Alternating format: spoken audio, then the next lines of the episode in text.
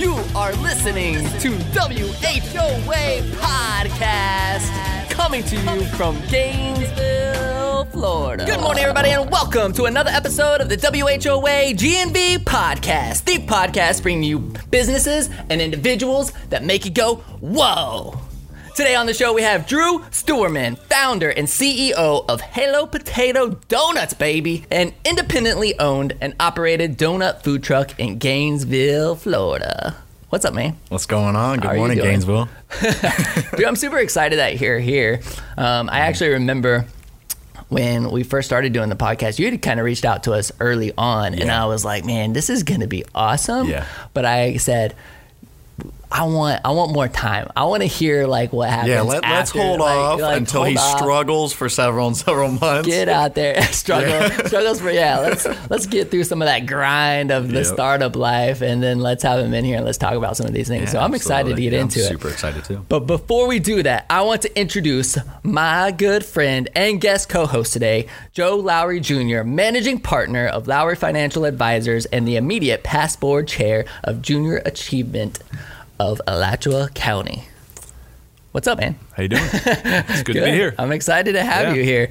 That's like I did really good on those mouthful. that was mouthfuls. great. Did you guys see that? Really, That was a really good. long, No, long. that was a sentence. long. Yeah, that's I. And I'm not gonna lie, I practiced those ones right before the show.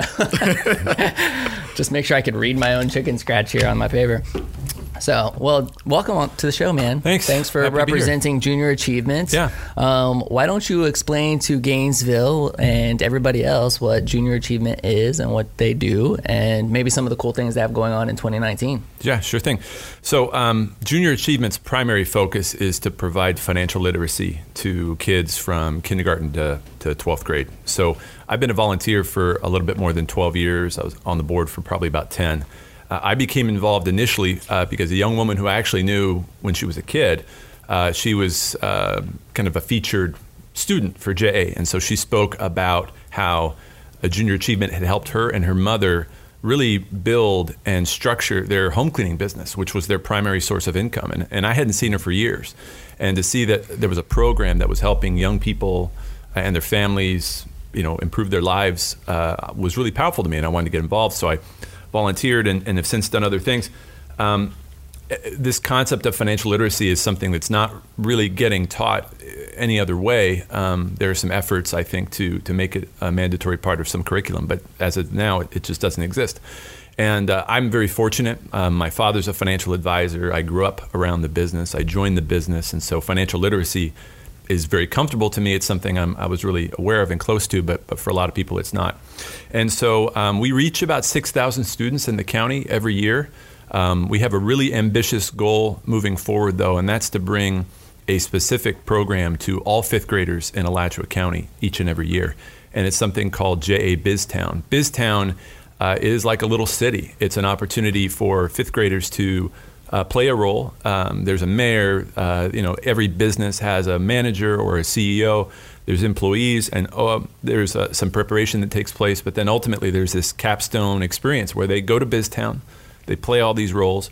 I love that it's fifth grade because that's an age where I, I can't remember a lot of third grade or second grade, or certainly not kindergarten, but fifth grade, maybe because it's the end of elementary school or there's other cool stuff going on. But fifth grade is a memorable time, and I think that's a great period for kids to have this experience. And for me, I think one of the great things that JA teaches is self knowledge. We want kids to understand a little bit more about themselves and who they are and what they like and what they don't like and what they're good at. And I think um, that you know that's really one of the great things that JA does, and that's a big reason why I continue to be involved. So um, our goal is to have this up and running by spring of 2020. It's going to be hosted by the Cade Museum. It's um, the there are several large biz towns in existence. Uh, there's one in Tampa, but it's just not feasible to take all these kids down there. The resources just aren't there to you know bust them down and do all that. So we're working to raise money to build a, uh, a mobile biz town, which we'll share with a couple of other JA chapters. Well, like Uh, in a food truck type setting. Like, it's I a can teach you a financial, thing or two. yeah, financial literacy food truck, and so there is a food component. Um, you, the kids eat lunch, and the you know, Yeah, kids, kids obviously are with them. fine. Yeah. Yeah. But um, yeah, so uh, right now we're, we're trying to find businesses that want to occupy storefronts. Um, you know, we're being sponsored. Primary sponsor is uh, Campus USA Credit Union, which is very generous to junior achievement, and of course the CADE making the space available is tremendous. And so, uh, you know, if anyone wants to get involved, wants to uh, explore having their business get involved, there's a lot of different uh, opportunities to to do that, and uh, which is great recognition for the. What is what does that look like? Is that purely sponsorship or is Yeah, it? It's uh, so. Uh, let me check my notes. Yeah, for uh, five thousand dollars a year for five years, your business will be uh, a named part of BizTown. So when kids show up, they will work at New Scooters for Less at BizTown. Uh, Will they be selling scooters? uh, yeah, and, and- or you know, a Can form, make that happen? really, it could be whatever you want. So uh, let's say you you know instead you wanted to be the you know a radio company, you could do um, you know repaint the wall radio or uh, Halo Potato Donuts. Um, you know, could you know branch into Start them out Yeah, young. exactly. Yeah, exactly. There you go. So um, you know, it's it's uh, we're entrepreneurial people, and so uh, if someone wants to get involved, we can find a way to to, to make that work. Now, from the financial literacy part, Yeah. I mean, is that really, you know, I mean, is it in like their personal lives, and then with BizTown, is it really in the business part of their life? Like, is it really to t- kind of teach them? I mean, I'll be honest, Yeah. like even in college, I didn't even learn anything about QuickBooks or anything. I'm still, I am Like, right? still going and getting and seeking advice from people mean- because that is was not taught at all. Right, like Yeah. business owners are At even trying to like Yeah. learn this stuff. So I mean, to some of the learn high school, at, yeah, some of the high school programs do look a little bit more at the business side of things. So uh, there's a great program called the Company Program, where kids over a 12 week or 13 week period will identify a product or a service. They raise capital to produce that. Um, they sell it, and then they liquidate the company. And the, all the members are shareholders, and so they're involved in the financial management, the accounting, the human resources, the marketing. Uh, eighth, you know, eighth grade and lower, including BizTown, is going to be a little more of a personal focus. So the kids get paid. They go to the bank. They make deposits. They have to write a check. They have a little card. So their lunch, they pay for their lunch. Uh, and so that's they are in a, a kind of a professional role and a learning role, but they're also um, understanding how they have to manage their own affairs over you know a course of a day. Uh, and there's some, like I said, some preparatory stuff before that. So uh, a, a lot of it is is you know helping kids be ready to you know enter the workforce or at least have some of the framework that um, you know it, it's so much of this is repetition. You'll have it, and I hope that it's it's kind of lodged there in the back of the brain, and when the opportunity comes up, at least a kid would say, "Hey, I I'm not afraid of this. You know, I I know there are people who know this stuff who can help me. There's that JA volunteer or someone who is a nice person who came and spent seven weeks or one day or whatever it is. There's a, lot of different volunteer options.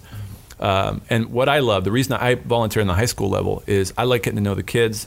I'm in there once a week for 12 weeks, and I never finish a program without feeling better about society. You know, there's a, a tendency to look at the younger generation and be critical. Um, you can't spend time with kids today and not say, oh, you know, we're going to be okay. They they do things differently than I did, and especially as I get older. And I'm more than twice their age now, and all my jokes are like dumb dad jokes. they're not my pop culture references are, you know, not not what they're used to, but but they're still pretty, you know, tolerant of me. so do you guys need? Uh, do you have a need for volunteers as well? Yeah, or- always have a need for volunteers, especially people who can devote maybe an, you know an hour a week for a you know seven to twelve week period, depending on what it is. Um, you know, we are doing our best to expand into. Uh, you know, there's some schools where we we've been for a long time. Buchholz has been very accepting of us. They have some programs that are really good fit, but we're doing more at GHS and more at East Side. And I'd say that high school level is really, from a volunteer standpoint, where, where the greatest need is. Uh, uh, middle school and elementary school, those are a lot of one day programs. And so you can go in there and spend three or four hours. And, and it's nice if you don't have that ability time wise. And we have great support from UF and actually from a group of kids at Buchholz that have they recruited by themselves. I think they saw four or 5,000 kids this year. Wow. Um, which is a, you know, one thing we, you know, we want to be with, the, the thing I love is connecting volunteers with students. That's, that's the core of it. And we raise money to fund these programs, but um, my passion is for being in the classroom. And, you know, BizTown is kind of a beautiful way to combine, um, you know, a, a business sponsorship angle, you know, spending time with children, helping them learn a little bit more about literacy and also about themselves. Uh, at the end of this high school program, I always tell the kids, I don't care if you, well, uh, I mean, you know how it is. i there's 30 kids in there.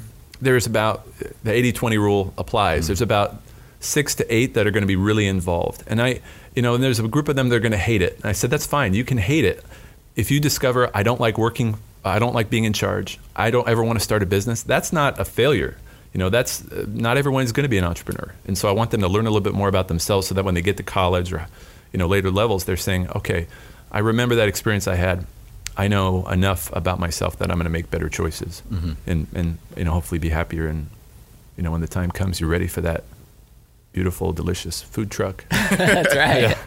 well, that's great, man. So why don't you tell everybody where they can, you know, get involved, like Yeah. find Junior Achievement? Where's the best place? Yeah, so um, we have a presence on Facebook, Junior Achievement of Alachua County. There's a Twitter, uh, which I think is J Alachua. Um, we have uh, you know two employees that work in this area that are their their job is 100% Junior Achievement. Kristen Schreiner, um, who can be reached uh, 352-727-0178. She's our uh, executive director for the area, and uh, Jessica Blagden, who coordinates all the educational programs. Um, so yeah, just Was uh, that her cell phone? I think it was, but she gave it to she gave it to me on purpose. So she said, "You can give this number need to out." blast this out to everyone, She is yeah. she's super and uh, and does a wonderful job of connecting people with opportunities to participate. Awesome. Yeah, well, man, so thanks cool. for being here. Thanks, Thanks for, for having me. Yeah. representing Junior Achievement. And um, are you ready to Sure. interview Drew with some Let's do questions and Yeah. stuff? We're gonna have a good time. Let's do it. Man, are, are you ready? I'm ready. Hey, dude, I really appreciate you bringing in breakfast this morning. You guys. Just Hey, take one like bite. Food, the food guests are really learning. The food guests are really learning about bringing the food in the morning, especially when it's like 8 a.m. right now. And it's breakfast. I already and finished I- mine. and I've had these before. I'm not gonna like. I'm, this is not my first time having a Halo potato donut. Let's just be very clear. OG. These, these things are awesome. So thank. I'm gonna I'm gonna eat it while you tell your origin story. Sounds but thank you for bringing breakfast. Yeah, absolutely. And um, you know, so that's the, that's what we like to start with, right? Okay. We like to kind of go back, do like. Um, um, you know, did you just have a passion for donuts your entire life, and you're like, yes, donut food truck, let's do this? Like, I just want to know that origin story, and and uh, yeah, man, take us back. Awesome. So, I was um, born and raised in Dayton, Ohio. Um, spent 18 years of my life there, and I don't know if you guys know anything about um, Ohio, but it's actually really famous for the local mom and pop donut shops. Uh, every year in the top 10, there's one or two or even three um, in the neighboring cities that I uh, that I grew up in that are always highly rated, and it's it's they're doing it the old school way, hand cut, made from scratch, daily, and so I'd grown up with that. So my uh, backing up a little bit, my parents are from Florida, Clearwater area, and my dad went to UF. My mom came here. They had uh, they had my older brother, and um, then raised me in Gainesville, and then moved up north. And uh, so I I'd been raised a Gator fan my entire life, and when it was time to decide like where I was going to go to school, it was uh, all right, you know, stay in uh, cloudy, cold Ohio, or you know, move down to Gainesville. And so, uh, five and a half years ago, I moved down to Gainesville, and you know, my grades weren't good enough out of state to get into UF. I mean, the, it, it's just so difficult. So I went the Santa Fe route transferred to UF, but throughout that entire time, I was never really someone that like buckled down on the books and like just focused on that. I was always trying to come up with different ideas, different opportunities. And what um, years were you in school? This was 20 Oh God, 2013, and I graduated in May of last year. Okay. Yeah, and um, thank you, I appreciate it. And uh, you know, during that time, I had like explored all these different opportunities. I wanted to do barbecue. I wanted to make a rugby website because I played rugby for nine years. Just a little bit of everything, but it, nothing ever stuck. Uh, stuck for more than two or three months. But then um, I kind of had a come to Jesus moment about two semesters before I was graduating, and I realized, oh crap, these student loans are going to be coming due, and I need to figure out like what I'm gonna what I'm gonna do. And um, I knew for a fact I did not want to sit behind a computer all day. Like I'm just too antsy. I've I've got to be talking to people on the go constantly, and um, and so.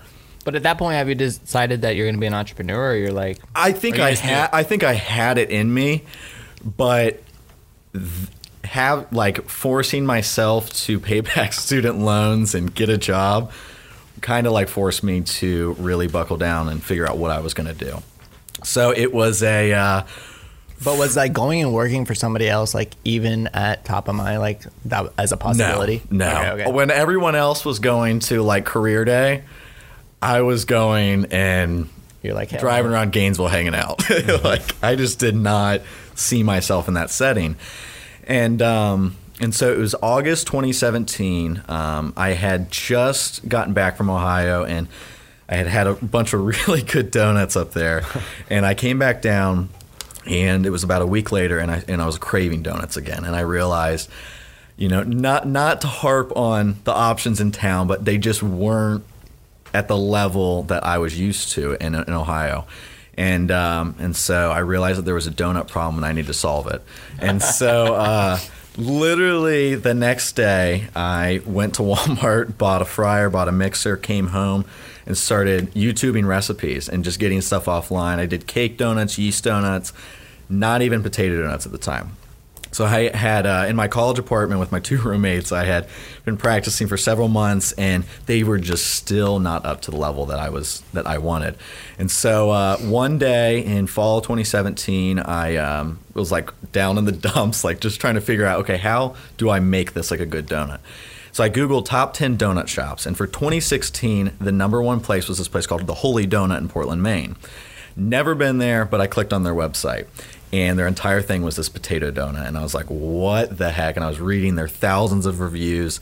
And so I started grabbing recipes offline. Um, and I started practicing it. And, you know, they were, they were all right, but not, not where they are today. And so, fast forward to December 2017, my parents were like, hey, why don't you come up for winter break to Ohio? So, I literally loaded up all my donut gear and a bunch of bins and got my dog, and we drove up to Ohio.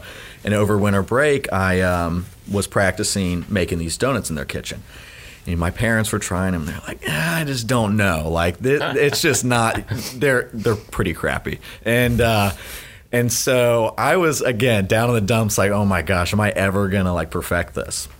And so I sat around um, the house, and it was it was snowing, and I was like, I need to get advice on this.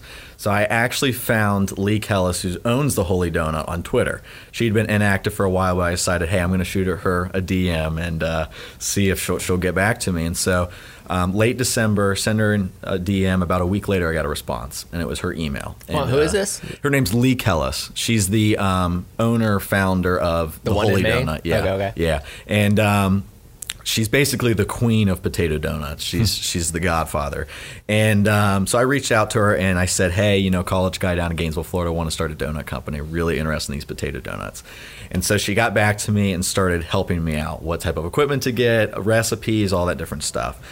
And so then she she was kind enough to share the recipe that she based hers off of. What? Yeah, and um, and it's been around for over hundred years, and I started practicing and got really good at it. So February comes around, and uh, oh, during this time, I had entered the UF Big Idea competition because I wanted to force myself to write a business plan, and so literally every single night, instead of focusing on like my actual classes, I would be focusing on writing this fifty-page plan while this is all going on, um, I'm trying to search for like funding, and so it was February. I decided I was going to start selling donuts out of my apartment last year, and uh, I started selling to the rugby players late at night. Started delivering to their house. Um, started selling to my apartment complex, Cottage Grove. Um, and it really took off and i made social media and all these um, sorority girls had like follow like started following the account and started placing deliveries. And so on my friday and saturday nights me and my girlfriend would hop in the car and have this list all these addresses and go deliver them and get feedback.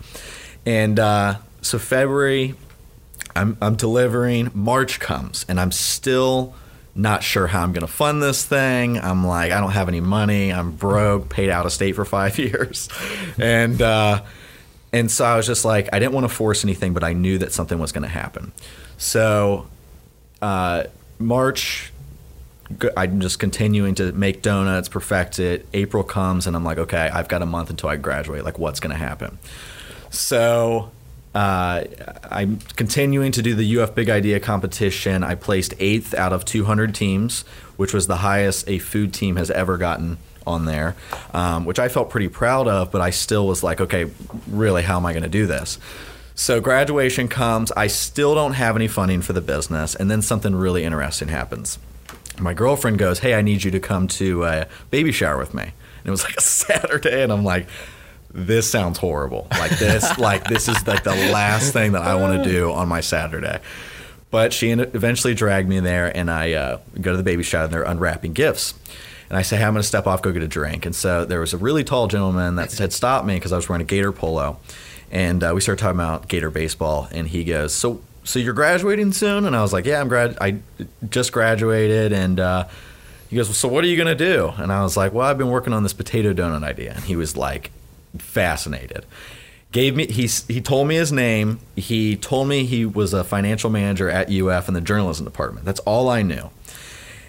And so the next day, that was um, that was the weekend. On Monday, I knew that he was going to go back to work, and I knew his name, and I was like, I'm going to find this guy. So I, uh, and during that conversation at the baby shower, he said, "Have you ever thought about uh, doing the Gator Hatchery program at UF?" And uh, and I'm like, "Well, I just grad like I graduate. I don't know if they're going to accept me or anything." And so he's like, "Well, you should give it a try." And so the next day, when I brought him, I brought a dozen donuts. I gave, I walked in said, I'm looking for so and so, gave him his half dozen, and he was like, um, what are you doing with the other half dozen? I said, well, you told me to go to take it to the Gator Hatchery, so I am. And so I went down there and I talked to Nola, who's the woman that runs the hatchery. And uh, real sat- quick, real real quick, for everybody who's listening who Yeah. might not know, can you explain what the Gator Hatchery Yeah, is? Yeah, so the Gator Hatchery is launch pad incubator for um, startup companies that are run by students at UF, alumni at UF, um, and it's just a really good support system for companies that want to get up and get up and going.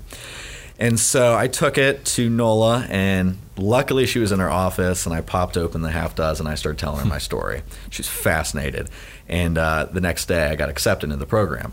And so um, the person that I delivered the donuts to, we had built a relationship, and after about a month and a half, um, him, him and his wife had asked me to come over to their house because they were interested. So I presented my business plan, and uh, they gave me the full funding I needed. So summer of last Do you mind year, telling us what you were seeking? Like how much? uh, seventy-five thousand. Okay. Yeah, seventy-five thousand, and uh, it got me the the whole truck, all the build out, and enough to, to get going. Do you mind me asking if you Yeah. gave up equity? I did give up equity. Okay. Um, yeah, twenty-five percent. Okay. Yeah, and there was three partners, and they brought a lot to the table. Awesome. And so immediately we started. Uh, we got money in the bank, bought a food truck um, from a guy in Tampa that started building it out all summer, and then in August launched. Um, and I don't know if you want me to continue. Yeah, yeah, yeah, yeah. So, all right. August. So because this is this is kind of where you and I first started engaging, right? Yeah, Because absolutely. when did I first meet you? Was it July when we were doing the thing? It was at- July, yeah, For yeah. New Scooters for Yep. Mm-hmm. There was like an event going on, a movie night or something. Was it movie night? No, it was. uh, yeah, it was, It was. it was movie night. Yeah, um, that was- Thor Ragnarok. Yeah, it was that's right. kind of a disaster. Yeah, it was raining. it It was. was- Everybody was outside. I show up. Everybody's outside, and I'm like, "Oh my gosh, it's gonna storm so bad." And, And it was a great day before then, before Yeah. the rain. I mean, it was beautiful. and I had to make that CEO call. Yeah. I was like, "Oh my gosh!" I'm like, if I moved, if I make all these people move this thing inside, and it doesn't rain, I'm gonna feel like garbage. Luckily, I made everybody move inside because I was like, "It's gonna rain, it's gonna rain," and boom, man, that storm Yeah, it was hit hard. Bad. But we had, uh, you know, Duncan Cabinu's uh, big scream screen thing Mm-hmm. Yeah. inside. It was cool. It was, Yeah, it was no, it was- fun it night. was But awesome. I, I mean, I, could, we could have we could have done better in terms of attendance, but it was just because of the weather. But, but that so that's when I like Yeah, first that, met that's when you first kind of heard about Halo, and yeah, first time I'd ever actually met you in person, and um, Was this brought- August and of last year? Or this is seven- July, or July of last year. Uh, last year. Okay. yeah. Yeah. this is right before I was about to launch, before I even had the food truck um, in hand. Yeah, because that's when I uh, remember talking to you, and Yeah. I'm like, I'm like, I you had told me that you were getting a food truck going, and I was like, all Yeah. right, like let's wait Yeah. until this food truck is going because I want to hear some of that stuff. Yeah. So um, August came and I was getting up and running, and it took it took several weeks to get all the inspections completed. Um, you know, just get used to the truck. I mean, I had never worked in that s- like, Confined. confined environment. I had to know where to put everything. Um, and so I launched September 8th, 2018 um, for the football game. And it was just like, okay, it's- let's just let's just do this. And we sat up. The city granted us a, uh spot on Second Avenue over by the law school. And I set up, and you know, you're so high energy. Like even just selling one donut, I was like pumped. Well, we sold out. We sold out within an hour of everything we brought. And I was like, okay, this is crazy. Let's come back next next game, like be even more prepared. So we came back next game, again, sold out. After leaving that game, I was like, huh, I keep seeing all these food trucks in front of the stadium. I wonder maybe, you know, next year if I'll get like placed out there as, as a as a approved vendor. Do you know when they started doing that? Because I can never remember It- when they actually started. It was it was actually when um When they Scott close the streets, or uh, Yeah, Yeah, right. Scott, Yeah, yeah. when It's Scott right in front of- Stricklin took over as the AD, he wanted to make that like a destination, Hmm. like yeah, close down university, and uh, kind of like Ole Miss does with the Grove, where Right. it's like everyone goes there before the game, and so I mean, yeah, I thought it was awesome. It- it like is. seeing them It's lined up out there cool. right on University Avenue is really yeah, cool. and it's and it's very uh, they're very selective on on who they allow in there. So I was hoping. So how did you earn that sweet spot then? So I uh, I was actually driving down to Ocala, and I get a phone call three days after that second game had had happened, and it was uh, the marketing director from UF um, Athletics. He said, "Hey, I've heard about your uh, your food truck in Ken Eats Gainesville. You had done a write up, and uh, we want to get you out there." And I was like, "Holy crap! Like when? Like next year?" And he's like, "No, no, no! Like this upcoming game." And I'm like, And Ken- "Oh my god!" And sorry, real quick, Ken Eats Gainesville is a food blog. Yeah, he's a town. food blogger. He's Yeah. got uh, like twenty thousand plus. That's when I first heard of you. Was was, was Was his it- review? Really? Yeah. Yeah, and luckily, I mean, Ken can be it's a blessing and a curse. yeah a blessing and a curse because it's like you know I've seen a lot of uh, he harps on a lot of people, but like Well, that's why people value like his, His opinion, 'cause it's not all it, like, it's rosy true. and- yeah, it's, I mean, And it's, he will it's engage. Authentic, it's authentic to him. yeah he will engage and he will comment back to anyone Yeah. that Yeah. tries to um, uh, I don't know defend his art. He would just defend his argument. But uh, yeah, I was lucky enough to get a great review, and uh, then things really started blowing up with the with the football games and setting up on Main Street every day. I mean, it would like things were taking off.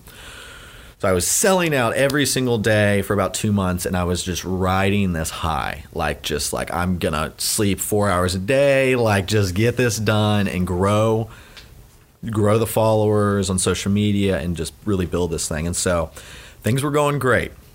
Uh, August, September, October, and then November came. November, I was riding this high, and I we were probably about halfway through. So we were about like halfway through uh, November, and it started getting real cold. I don't know if you guys know anything about donuts, but they uh, they're very temperamental, they're very sensitive, and cold weather affects them dramatically. They need they need hot air to rise. It's a chemical reaction, and so when that cold hit, and I was doing everything on the truck, I'd be going out there and it'd be like 35 degrees. I have like four hoodies on, like just trying to like get these things to like warm up, and nothing. And so um, I was I couldn't control the weather. We we didn't have the the option to move inside, and so I kind of just dealt with it. There were some other warm days throughout November that Hold we were real, real, real quick. I'm Yeah. sorry. I mean, the person that you got this idea from Mm-hmm. lives in Maine. Yes. But probably Yes. doesn't, probably I doesn't gotta operate think a food truck, I right? think it's a she lot doesn't have a food truck. She, she's So is that the problem? and It's just a food it's truck the food and truck. not- It, it's the food, food trucks are not insulated well. Food trucks are a metal box, Right. Um, and they get extremely cold. Like most days, it's colder in the truck than it is outside, and it's also hotter in the truck than it and the door's always open. Yeah, Yeah. It- the door is always Okay. open, and you, it's just it's really difficult to to contain heat. So Got it. I had like tried to solve this problem. I was like, oh my gosh, how can I move past this cold weather? Well, I couldn't. Uh, I tried to think of literally everything, and um, I just found days that were warm enough to work, and was just like, I'm just gonna have to toughen this out. So December came, and I was still looking for for options of what am I gonna do, and. Uh, finally, the commissary kitchen that I parked the truck at, working food off uh, right behind Afternoon, across from Cypress and Grove by Yep. Max. Yep. They um, they just finished their second kitchen, which is fully built out. I mean, this it's it's a shiny new toy, and uh, they were like, "Well, why don't you move in there?" And uh, so I've been slowly. We've had a lot of hiccups along the way, but I've been slowly trying to move in there, and that's and that's still ongoing. And so, because it's warmed back up, I'm still working off the truck for now. But once once things are fully ready, we'll we'll we'll get moved in that kitchen and eventually, hopefully, have our own production, dedicated production space just for Halo one day. Okay, so that's So. spe- spe- specifically. I gotta learn how to talk. That- that's a hard specifically. Yeah. for production only. It's not. You're not gonna be like retailing them out of so there. So this um so one of the concepts that I'd played around with early on, the business plan was was all about a brick and mortar kind of cafe, Starbucks esque place. Well, one of the trends that I had noticed by writing that business plan was that pe- people aren't so much about going and sitting in a place anymore. It's actually transitioning to pickup and um, spaces that are doing well utilize 95% of their space and maybe have a 5% where they're able to pick up. And so I played around with this idea, and eventually my goal would be to have a full on production kitchen where we're making everything. And maybe it has a pickup window, but we still have a food truck. And that's the mobile storefront that we can send out and do events or go put it on Main Street or, or 13th. And then eventually add on pull behind trailers and send them to the villages or send them to Tioga. And uh, it's just so, it's so much more cost effective than leasing a bunch of storefronts.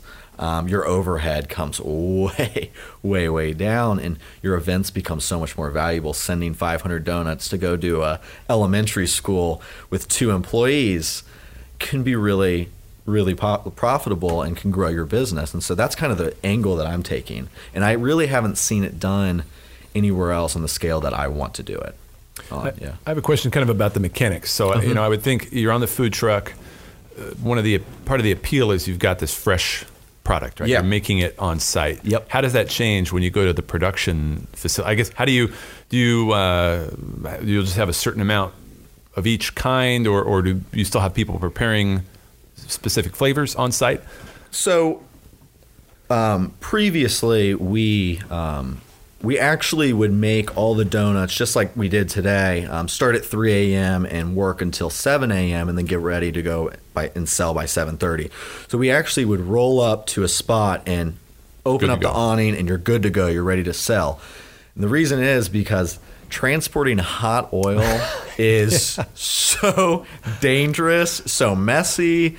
Like you just don't even want to deal That was one of my questions: is have you gotten burned? Yeah, oh, yeah, absolutely. I've got so many scars. Yeah, I mean, it's I've got peeling potatoes, cutting my hand. Yeah, I mean, it's it's a tough, tough job. But yeah, and to answer your question, in the future, moving into a full-on production space would just be increasing employees, um, ramping Volume. up the volume. It's a volume game. Donuts are really, really, really cheap, so you've got to sell a crap ton of donuts in order to cover all your expenses and get ahead.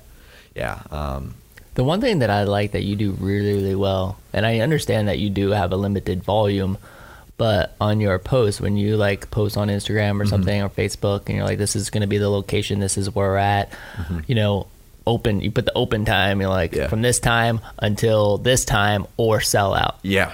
And I think that or sell out. I mean.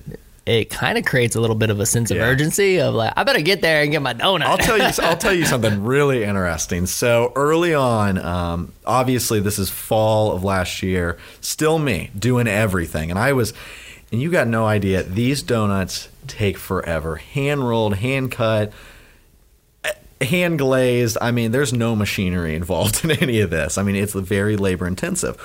Well, when I would go and I would sell out within 45 minutes of a couple hundred donuts, and uh, these people would be commenting, and they'd be they would comment on the post, "Where are you? We just missed you!" Like angry, like a mob, and uh, they're like, "We're never coming back" or anything.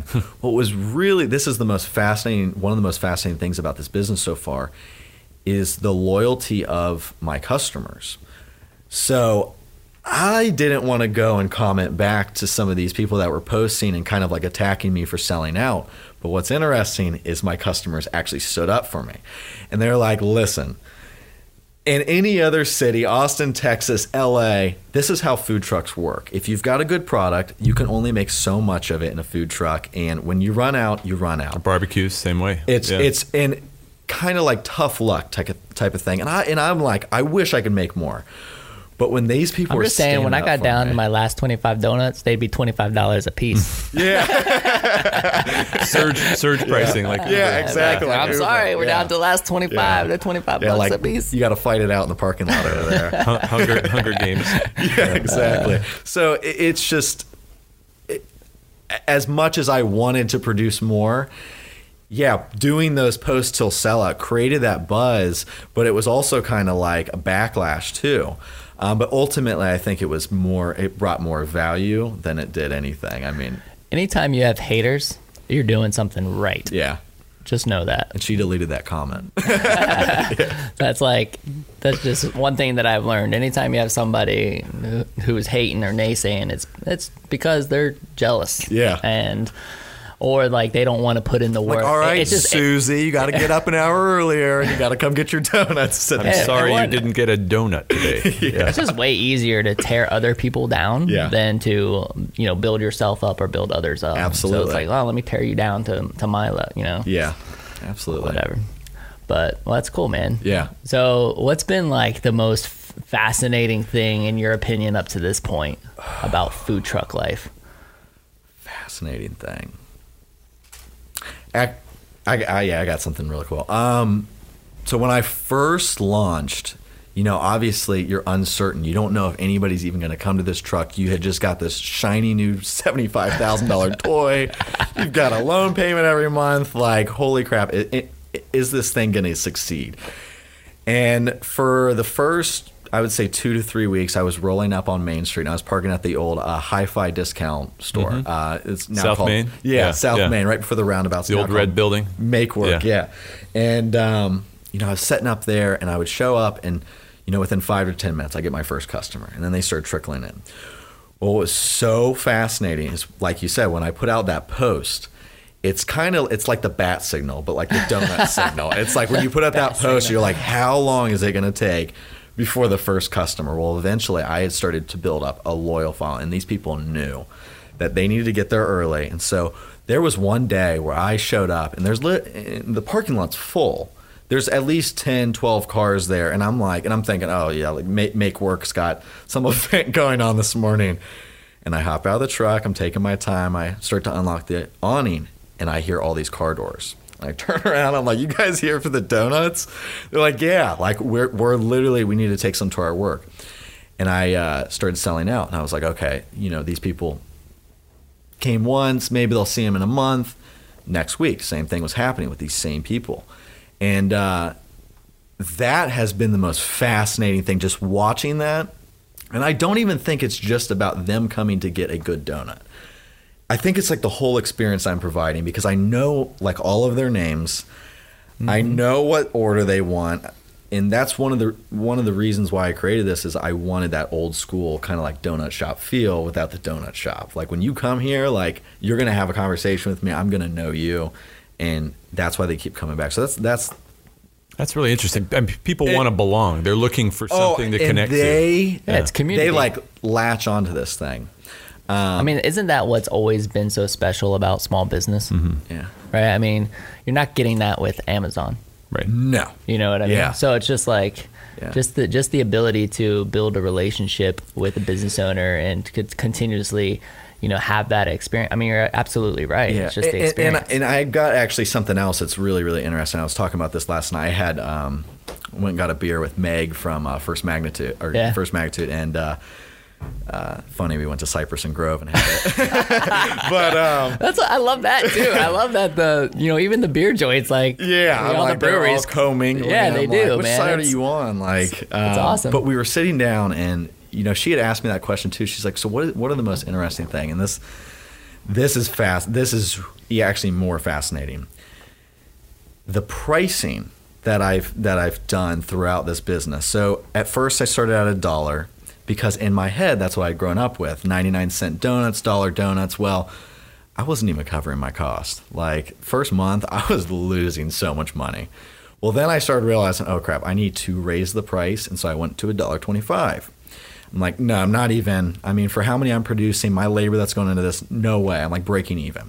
So then I had to raise it again, like dollar seventy-five, and uh, I'm like, oh, this is going to deter people away. No, kept selling out. Well, then twenty five dollars a donut. yeah. Well, then so I, I get to I'm like, okay, I need to regroup and like if I change it again, this is what it's going to have to be. And so I changed it to two dollars. Again, people were still buy, coming and buying a dozen, and I'm like, no way. So then eventually I had to raise it to 225. And I'm like, okay, this is the threshold. Pfft, no, these people are still buying a dozen. But what's really interesting is so back in January, I um, I didn't have a lot of money. I sold my iPad. The money that I made from it, I decided I was going to go take a trip up to Portland, Maine, and, and meet Leigh Kellis in person. So it was a Tuesday. I flew up there, and I was going to come back on a Thursday. And uh, she didn't. Well, even, this is when you canceled on our show. This is exactly. time. we were gonna yeah, have you earlier, yeah, and yeah, you're like, "I'm going to Maine. Yeah, I got I'm this like- opportunity to meet a mentor." Donut pilgrimage. yeah, that's exactly. All Every, right, I'll every forgive you donut this. shop time. has to do it at least. and so and so I, f- I flew up there and I went to her uh, newest location. She's got three locations now. Does eight million dollars in sales a year, Wow. in Oh, just man. donuts and coffee. It's Wow. unbelievable. So I sat down with her. I met her, extremely nice, and I had a list of questions. And one of them was about pricing because I had obviously experienced like value pricing, like when does it stop type of thing. Well, her she prices her donuts two fifty six plus tax each, and I asked her and I said, "Do you think that's too much?" Like, and she goes, "Well, you know, when I first started out, it was like a dollar, but then I like same same as you were, but then I realized like I was not covering anything. Like this takes a lot of work." And she goes, "Drew, you have to remember one thing." She goes. In America, everybody thinks that you've when you get donuts, they got to come in a dozen, and they got to be a dollar a piece. She goes, but that same person will go down to Starbucks or their local pastry shop and pay $3.50, $4 for a muffin or a croissant. And uh, she's like, don't think of this so much as just a donut, but almost like a paste, like uh, like pastry bakery item. And she said, so when somebody comes in and they bulk at the price, well, they don't have to get a dozen. And and if they still are bulking at the price, well, you know that your product's good enough that the next guy's going to come and get it. So you can send them to your Dunkin' down the street or the other guy over here on 13th and and uh, and send them on their way. And, and it's like you either accept it or you don't, and you realize how much work goes into these. So don't feel bad for charging that much. And that's one of the biggest challenges that I've had to like overcome. Is like I feel guilty sometimes. It's but- just it's. That's a I- normal entrepreneurial, you know, is is kind of adequately valuing your your service because Yeah. it's not just Right. this is not a factory produced. No, you know, I item. don't press a Yeah. button and don't I donuts drop out of the sky. I wish, but um, I feel like this is common just as a human being. Like, and, and I mean, I'm experiencing something similar, and I'll explain. But you know, with my new agency, it's we're really coaching people up on like personal branding and stuff. And the one thing I keep saying or keep hearing from everybody is nobody wants to hear what I have to say. like why why would anybody want to hear what I have to say? And they're not putting any value Yeah. on themselves. Yeah. And the thing that I've experienced is like you have no idea. You know, they're, they're so afraid of they're they are they're afraid of the negative comment, kind of guy going back to the post. Like Yeah. they're afraid of getting that negative feedback, or they're afraid of not having anybody listen. You know, and they're Mm-hmm. and I'm just like, you have no idea. I there's been so many times in my life where I'm like, why would anybody want to hear what I have to say? And then suddenly I find out like a lot of people actually care what Yeah, I have to say. thousands of people and, and it's to you, and it's yeah. super interesting. And I think we, as you know, businessmen and women, don't put enough value on, on ourselves and and really even our experience. Mm-hmm. Yeah. you know that's what people are paying for. They're not they're not just paying for for just the donut. no. They're paying for the entire experience. Yeah. And we as entrepreneurs, I don't think put enough value on that. Mm-hmm. Yeah, It's my two cents. That's really See ya. sound. I mean, there's a drop the mic. there's a there's a coach that I follow, and he talks about a concept of unique ability, right? Mm-hmm. That there is something specific that people choose to reason why they choose to patronize your truck or Mm-hmm. your store, you know, and if you can understand what that is. uh, And understand how that transcends your specific business too. Mm-hmm. Then, no matter what you do, you know that that unique ability, you know, carries Mm-hmm. forward. So you you didn't just you know grab a recipe offline and immediately you, you spent a lot of time. You Yes. refined it. You made connections. You did things. You did a lot of the work. Yeah. Um, that's made something that people really Yeah. you know feel connected to, which is and, awesome. and going forward, one of my one of my goals is, and you know, that time off in December and January allowed me a lot of time to like regroup and reflect of like, okay, how, what is what is this business going to look like going forward? What are my values going to be? What what are things that I'm going to focus on? And you know, Gainesville's a really, really unique place, and it's just such a mix of culture, such a mix of I kind of say it's you know that place called the, the Repurpose Project next to mm-hmm, Satchels. Mm-hmm. Gainesville is basically the Repurpose Project city. It's like just a hodgepodge of just everything, and so offering really wacky, unique branding with a unique product, but also focusing back on the community and, and using I'm using locally sourced ingredients. I'm um, trying to give people a second chance that um, you know maybe wouldn't be hired by other people. So yeah, and I think it, it goes back to the whole. It, it completes the circle of that value added because it, it it's adding value if they realize where this product is coming from and it's mm-hmm. supporting their own community. Yeah. Yeah. Yeah. So, what's been the most valuable lesson that you've learned since starting? What can go wrong will go wrong times like a hundred. Like there was one night where I was on the truck and we had a huge event for the Rotary Club of Gainesville. Uh, it was a Friday night and Saturday morning we were supposed to be there at 7 a.m. And this was the this is right after I got the truck and I had never had to like fill propane before on the truck. And I uh, I was running the fryer like trying to get everything ready and the propane shut off on me. And it was like nine o'clock at night and I'm like oh crap. My where do I take this? Will they come to me to fill up these tanks? Well right at that time lightning started coming down torrential downpour. It's me and my girlfriend on the truck working and i mean it is a, just a disaster. Um, and i'm calling around trying to figure out how am i going to fill this propane up? And tractor supply is like yeah we're open but because there was a lightning strike within five miles you can't um, you can't get your propane filled. And so it was at that night where I was I was like stayed up all night until the rain ended, and Tractor Supply didn't open until 8 a.m. after the event, and I, I had to I had to call it and cancel it, and uh, it was that was like the first true test that was like oh my gosh like this is horrible. You've got like 500 children that want your donuts, and they're all commenting like so excited for you to show like come and show up to the event today, and and well, I wasn't able to show. you ever watch The man. Office? Yeah, It's like Scott's Tots, yeah, Scott's the most painful episode of The Office. yeah. Yeah, it's and that's just like one example. I mean, there is when I tell you a food truck business is difficult, and there are some just crazy, wacky things that happen. That is like, that's not even like scratching the surface of everything you got to deal with. yeah, I mean, I could literally sit here for like three hours and tell you everything crazy, but Yeah. I have kind of a technical but, question, uh, uh, or how do you how do you decide your hours and, and your availability? Um, is there have you kind of struck a, a, a formula I'm that like, works? Am or- I tired today? Yeah. Am I- I mean, that is It's- kind of one of the nice things about the model. I guess you have a lot of flexibility. Um, but is, do you do you try to have a certain number of days a week you hit or something like that? Well, okay, so the, for the first couple months, I because it was just me. You know, I was like I said, I was riding that high. I was like, I'm just gonna crank and go, go, go, like six days a week, refresh on the seventh, and, and just go again the next week.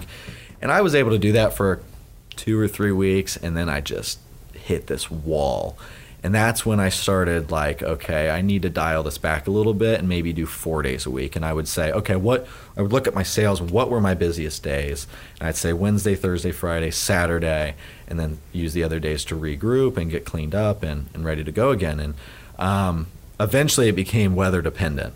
Um, once the cold weather hit, um, but yeah, there's no real like formula So what, is, to it. so what does that mean for you? Like when I mean I, I know that you're doing the production facility soon. That's going to help, right? You, you haven't done that yet. Mm-hmm. No, Okay. currently so going so that's all that. going that's going to help.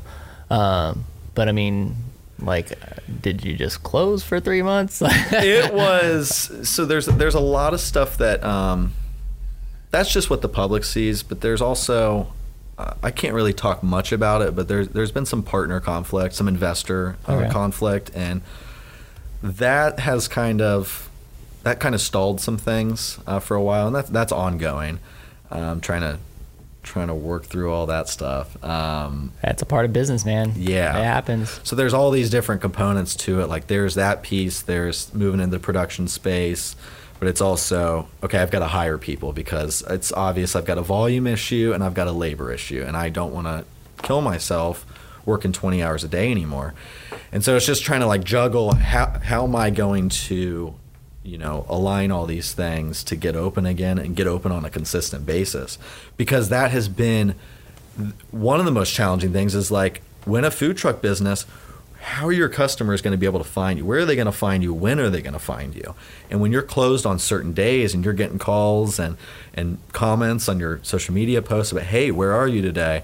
That can really deter someone from coming back. Um, so it's just it's just been When you do the Again, real production challenge. Mm-hmm. facility, I mean, is there are you looking at opportunities to possibly get into some of the local like coffee places where you where so that when somebody does send that message you can be like oh well you can pick one up at Wyatt's Coffee or That's you know, exactly yes. like uh, Wyatt's we had done we had done like a trial wholesale partnership. It went really well, but again, it went back to the volume issue. I just could not keep up with. I realized the reason why you do wholesale at this point in a business is either because you want exposure or you want to increase your sales. And I realized I didn't have an exposure problem. Um, the demand was there, and so I need to pull back the wholesale partnership and kind of again regroup because this is just like crazy. But going forward, um, I would love to do wholesale partnership with Wyatt's again. There's a place called Chelsea Coffee in Ocala that wants me um, on a daily basis. I want to talk to Lucky's.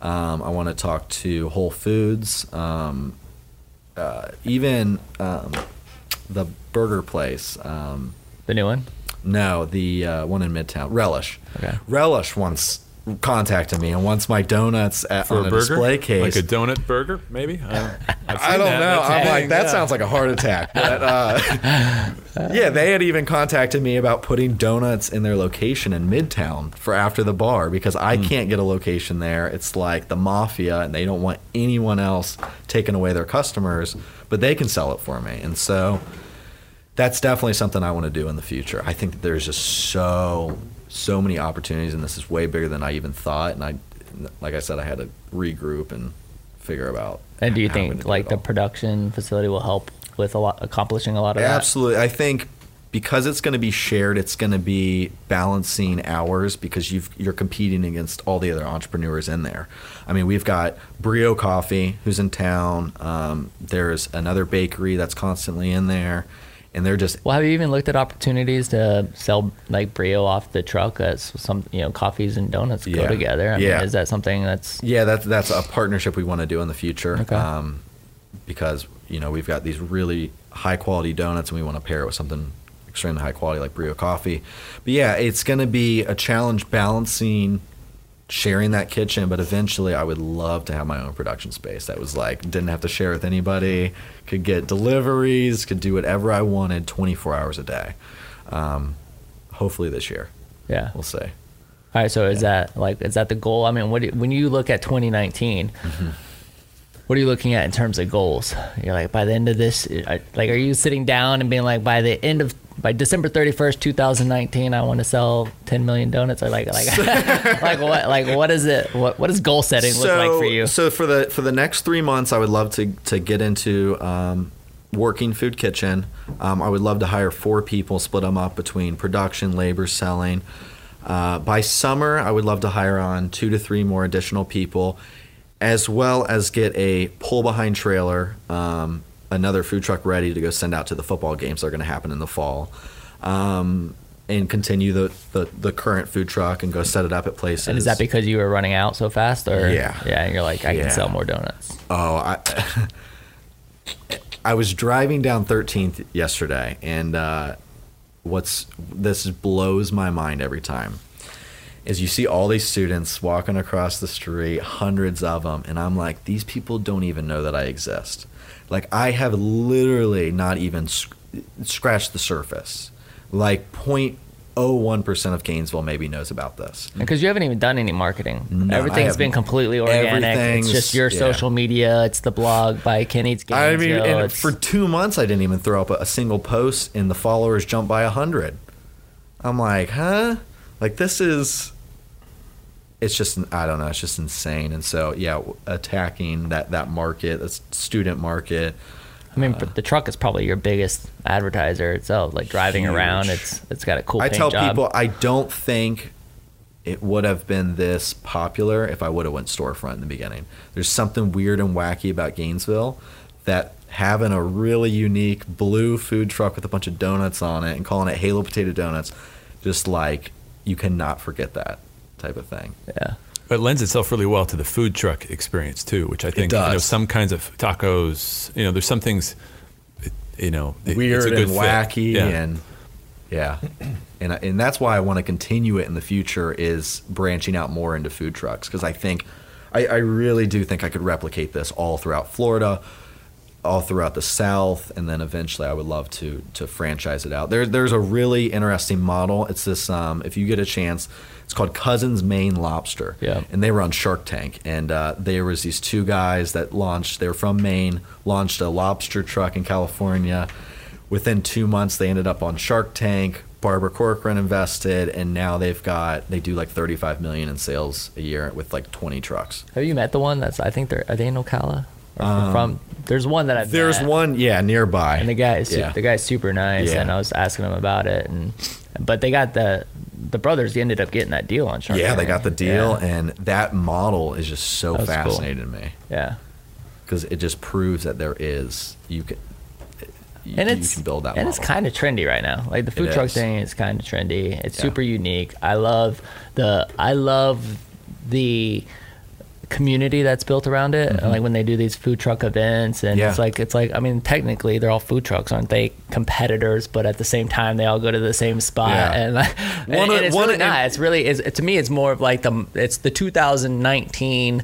Um, you know, when you go to the mall, like the the food court, if you Yeah. will, like that's what it is. that's It's like, exactly. my kids are gonna go there. I'm gonna go here. Wife's gonna go there. You know, and Well, Yes. It's like right now, you know, I've got there's five people in my household, and there are times when you want to watch five different shows. And Right. you can't. You know, it's not Yeah. ideal. You like, can't bounce around Right, and- right. But it, you know, it's the same kind of thing. I want tacos. My wife wants a salad. You know, Yeah. kids And- all kids would only eat donuts. And going going back to my uh, my goals for this year. So one of the goals is I want to start a Gainesville Food Truck Association.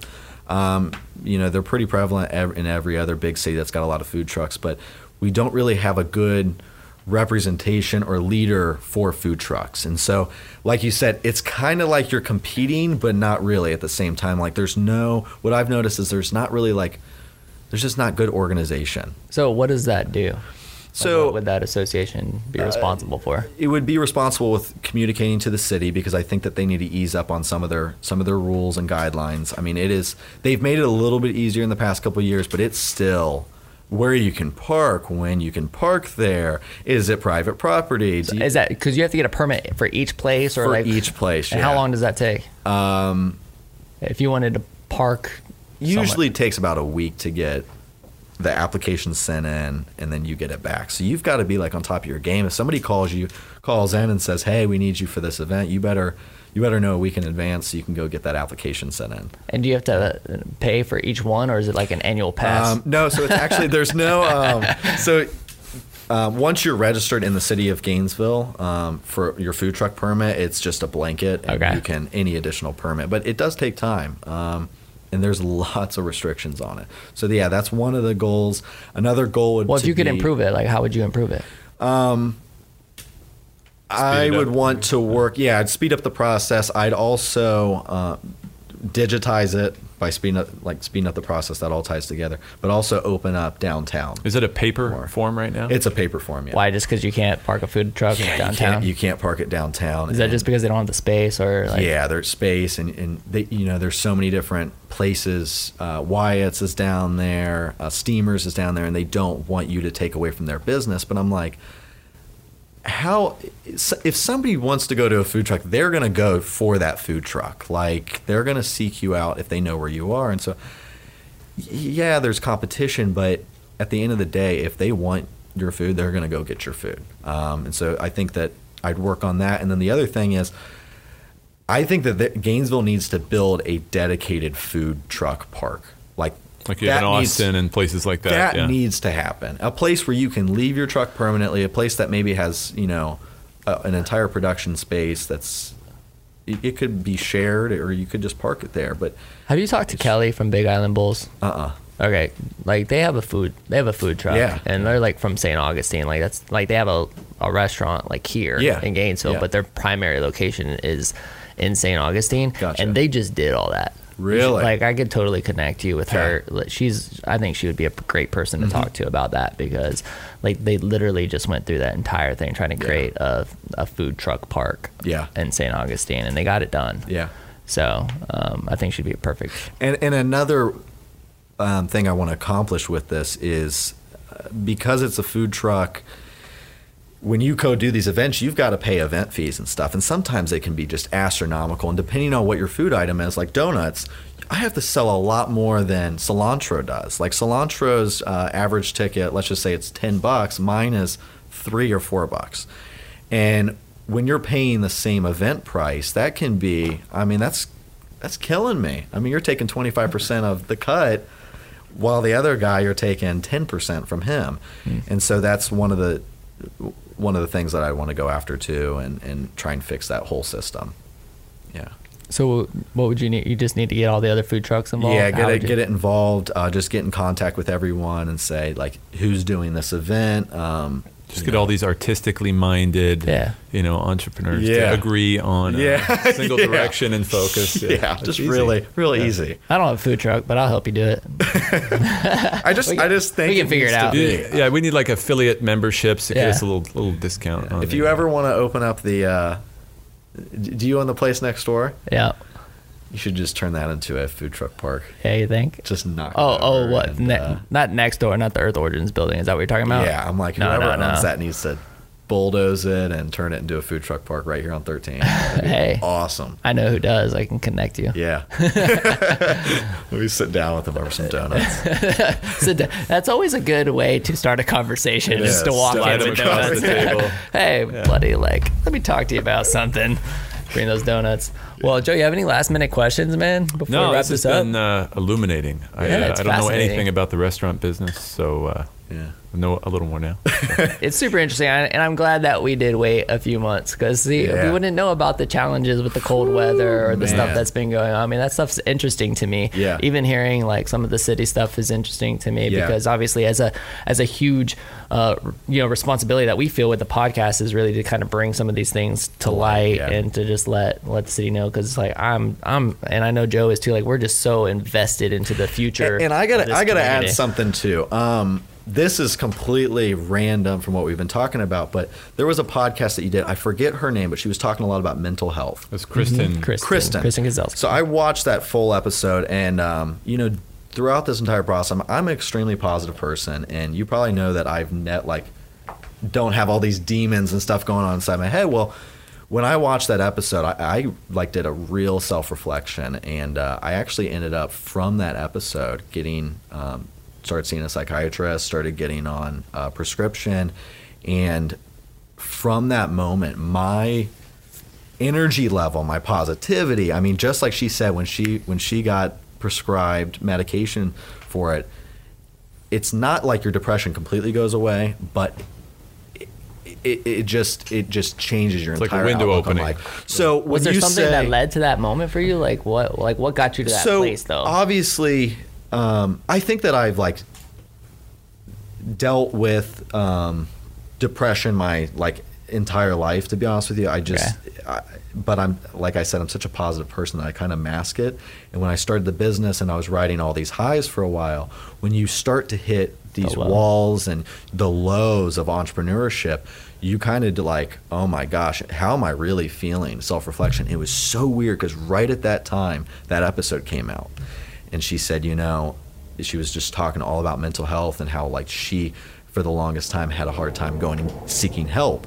Well, from that episode, and thank God because your podcast has actually brought things to light like that and talk about it. I went and got help, and I've literally never been better. Like I'm excited to go and do work all day now. Like before, where she talked about, you know, like wanting to sleep all day. That was me. Like that, I did not want to get out of bed. I was dreading. And going back to how do you pick and choose your schedule, there were certain days where I was like, I'm just not feeling this today. Like I would rather just stay inside, not talk to anybody. But yeah, I just want to thank thank you. I want to thank her for talking. I mean, literally an hour on mental health when I'm going through all that stuff and like really, really tough time of the business. I think that was the life best the best episode you've done. Really? Oh yeah. I mean, And I I don't have amazing. depression issues, but I, I have family members who have, and I thought it was really illuminating. Yeah. Well, I can tell you this: just hearing that kind of feedback Yeah. gives me more purpose to continue to do this. Oh heck yeah. Um, it's incredible how it's. I'm in a place where I don't need a lot of motivation. Yeah. I'm like I'm amped. I was Yeah. started my day at 4:30 o'clock, you know, 4:30 a.m. this morning, and I'm go go go all day. And I am also a super high energy person. My and- uh, my mom's in town right now from Ohio. She's visiting, and she just wanted to help out for the business for the past couple weeks. And uh, she was like, "Good luck at your podcast today." um, how is that Colin guy? Is he like high energy? And I'm like, he's like the Duracell bunny. I'm like, he just goes. and goes I like how you and mix two brands there. Oh yeah, no, is it Duracell? Is it Energizer. Energizer. Sorry, sorry, Uh, sorry. no, dude. Yeah, I haven't been to a Radio Shack. Uh, and, they need to uh, work on their branding some. No, I mean it's You're like Ronald Yeah. McBurger King. Yeah, that's right. Yeah, it's uh it definitely i mean i could say like the one thing that I, like i said i don't need a lot of motivation but it feels good when i get a facebook message or a linkedin message or just hearing mm-hmm. something like that like that's all i need and if, if something like that has happened whether you made a new connection with somebody in the mm-hmm. community or your life has been changed because of a particular episode Yeah. i would just love to know Yeah. i mean if you just drop me I an mean, I've, I've heard or- that people have moved back to. Is that true? It people have true. literally moved back to Gainesville from this episode. I don't know if they have done it yet, but Yeah. we've had messages saying because of your podcast, we're coming back. Yeah. It's it's really really cool. It's really inspiring.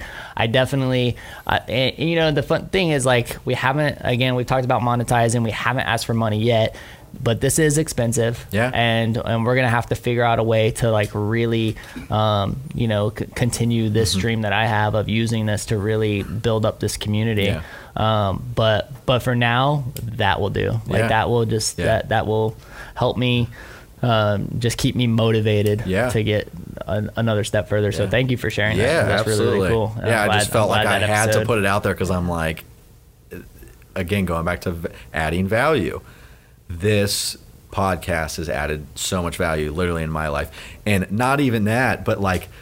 Those 20 hour days I was working on the truck, guess what I had on The in the background? I would crank up the speaker, get the fryer going, like at 3 a.m. in the morning, and I'd either put on um, How I Built This from Guy Raz Mm, sure. or your podcast. And it's just like, and literally, I'd be like cranking away at donuts listening to the Krispy Kreme episode. Yeah. I'm like, this is so just, I don't know, just so ironic, Yeah. um, the whole thing. So, yeah, you've, it, it's really cool what you're doing. Awesome, man. Well, thank you Yeah. so much. I mean, I appreciate you being on the show and telling your story.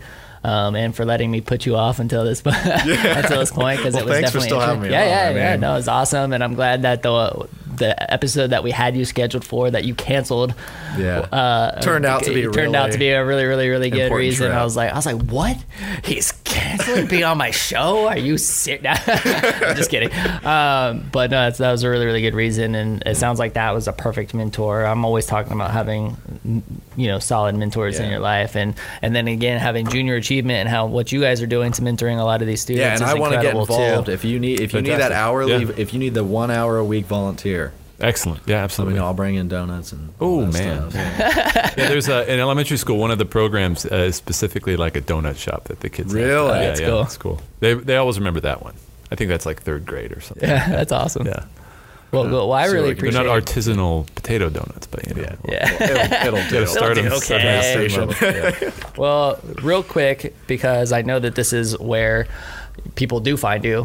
What are your social media handles, Mm-hmm. Yeah. that kind of thing? Yeah, so um, Instagram is probably the most I post most often. It's at Halo Potato Donuts, and that's D O N U T S.